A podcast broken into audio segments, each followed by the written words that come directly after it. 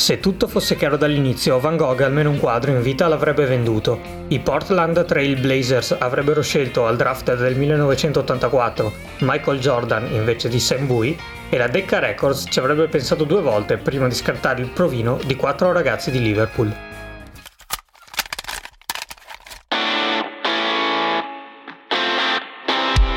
Audite, oltre i confini della musica.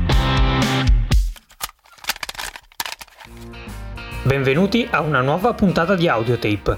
Il gufo al microfono e come avrete capito oggi si vola alto, altissimo, più in alto di quanto si sia mai potuti andare nella storia della musica. Iniziamo dalla chiesa di St. Peter a Liverpool, quando a una festicciola parrocchiale, sì, la storia della più grande band di tutti i tempi nasce ad una festa della parrocchia, suonano i Quarrymen, un gruppo skiffle guidato da un diciassettenne di nome John Lennon. Lo skiffle è un genere mutuato dalla musica nera americana, dapprima suonata con strumenti di fortuna come il washboard. Ve lo ricordate? Ve ne avevo parlato nella puntata su When Electricity Came to Arkansas. E si era poi evoluto fino ad arrivare ai primi veri grandi successi del rock and roll, come Johnny B. Good o Long Tall Sally. Ma torniamo alla chiesa di St. Peter. Quel giorno a John Lennon si presenta un altro ragazzino, due anni più giovane di lui, un certo Paul McCartney che suona il bass. No! Suona la chitarra.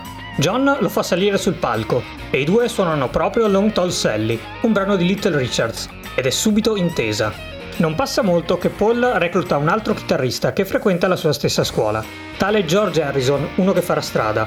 Nasce così il primo nucleo dei Beatles, che prenderanno questo nome definitivamente nel 1960 e da lì per dieci anni cambieranno per sempre il mondo della musica, fino a quando si scioglieranno nel 1970, lasciando dietro di loro un passato che sembrava non dieci anni, ma secoli indietro. Alessandro Baricco ha detto in una delle sue Palladium Lectures che la capacità di creare degli strappi all'interno della storia del gusto, della cultura e dell'arte e far sembrare i propri predecessori immediatamente dei dinosauri è prerogativa di pochi, e i Beatles ricadono in pieno in questa fattispecie.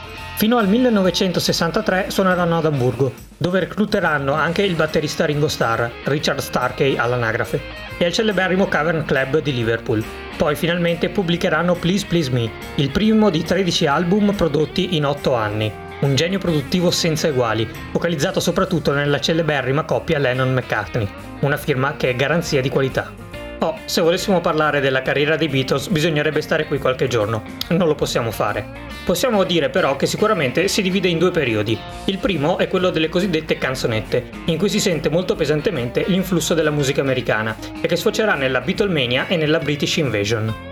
Il secondo, quello che comincia quando i Beatles decidono di chiudere la loro carriera live e di dedicarsi esclusivamente alla produzione in studio, è quello forse più interessante e stimolante. È il periodo della psichedelia, della sperimentazione, delle diverse influenze culturali, dall'India al movimento hippie, mettendo insieme una produzione che racchiude in nuce i semi di tutta la musica leggera che verrà scritta negli anni a venire. Lo strappo vero e proprio arriva tra il 1965 e il 1966, un cambiamento che possiamo percepire gradualmente negli album Help e Rubber Soul. L'apice, neanche a dirlo, è Sgt. Pepper's Lonely Heart Club Band, considerato il miglior album di tutti i tempi. L'anno è il 1967 e non è un caso, ma ne parleremo un'altra volta.